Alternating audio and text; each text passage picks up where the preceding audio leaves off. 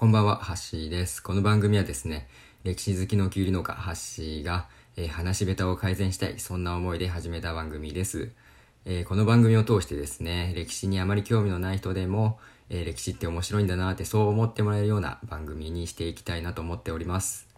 歴史にはですね、いろんな説がありますので、僕の話す内容は数ある説の中の一つだと思ってもらえたらなと思います。では早速今回のテーマなんですが、偉人たちのしくじりというテーマでお送りさせていただきます。学校の歴史の授業だと、偉人たちが、こんなすごいことをしたっていうこととかは習うんですけど、しくじりエピソードだったり、ちょっと残念な一面とかってなかなか教えてもらえませんよね。僕はですね、そういう一面を知れると、より歴史って面白くなるんじゃないかなと思うんですよね。なので今日はですね、ある偉人についてのしくじりエピソードをお話ししていきたいなと思います。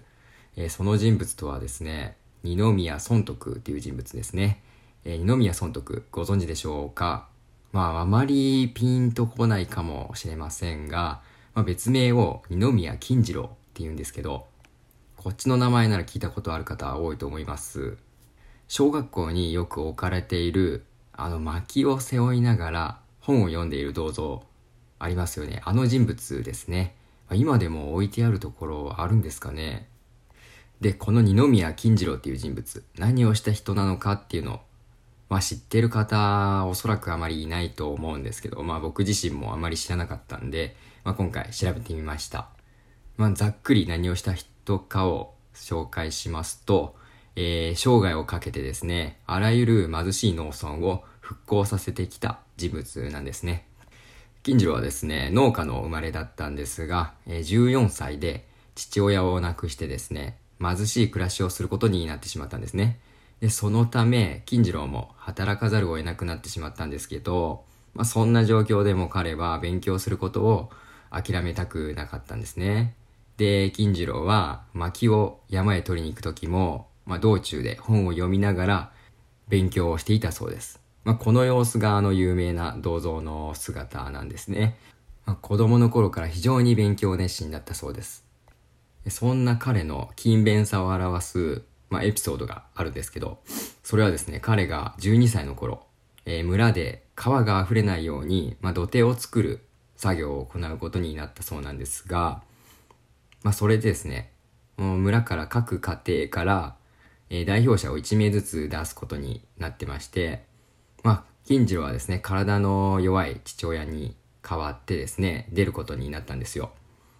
で、周りはもう大人だらけで、金次郎はまだ子供なわけです。当然、一人前の働きができることもなく、へこんでしまったんですね、金次郎は。で、そこで金次郎へこたれないんですよ。自分に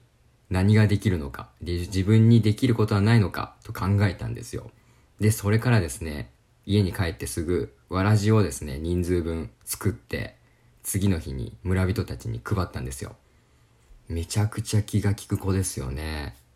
金次郎はですね、できないことを諦めずに、自分にできることでカバーする、子供ながらそんな発想のできる人物だったんですね。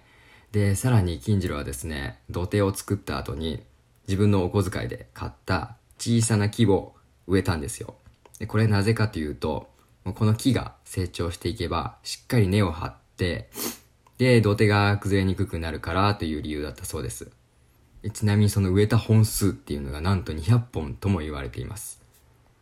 こんなこと思いつくなんて、もうほんと天才少年ですよね。なかなかこんな子供いないですよ。で、そんな金次郎はですね、大人になるとその自慢の知恵を使ってですね、多くの人を助けるんです。で、その代表的な仕事が農村復興だったんですね。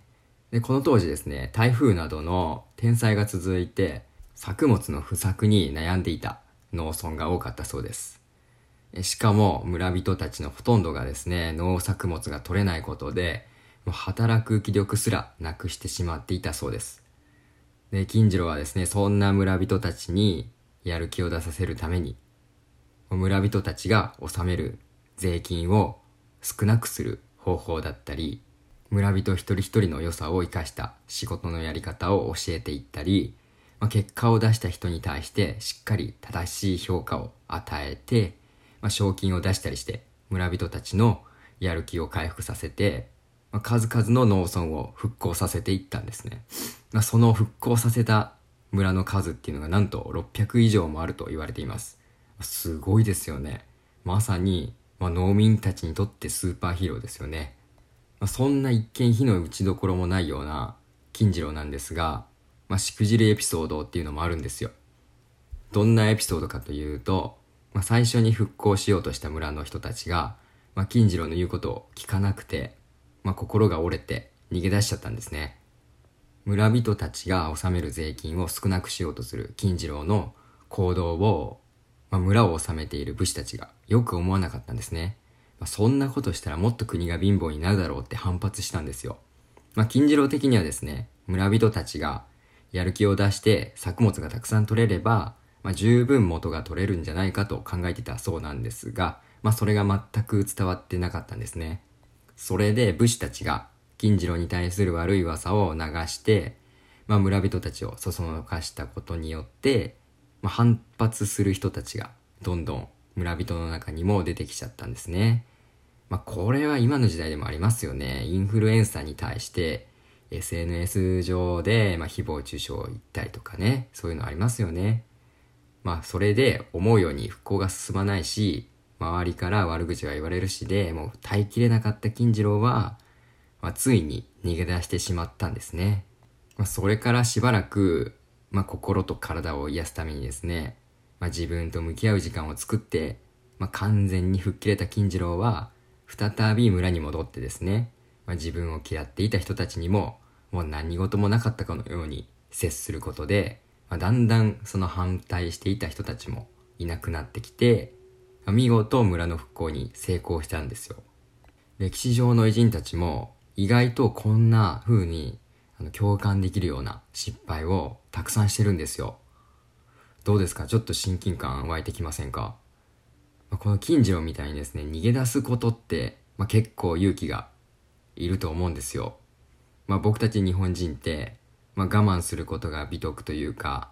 辛くても我慢しすぎて体を壊してしまったり、精神を病んでしまったりっていうことが今でもよくありますよね。学校に行きたくなくても親から我慢しなさいって言われたり、会社を辞めたくても上司から反対されたり、そんなことが割と日常によくあることだと思います。でもですね、辛かったら逃げてもいいと思うんですよ。金次郎みたいにですね、逃げて、また気持ちを切り替えて、心機一転リスタートするっていうのもありなのかなと僕は思います。逃げることは終わりじゃないし、負けでもないんですよ。また次の目標に向かってそこから歩き出せばいいんです。この金次郎のしくじりエピソードを知って、そんなようなことを思いました。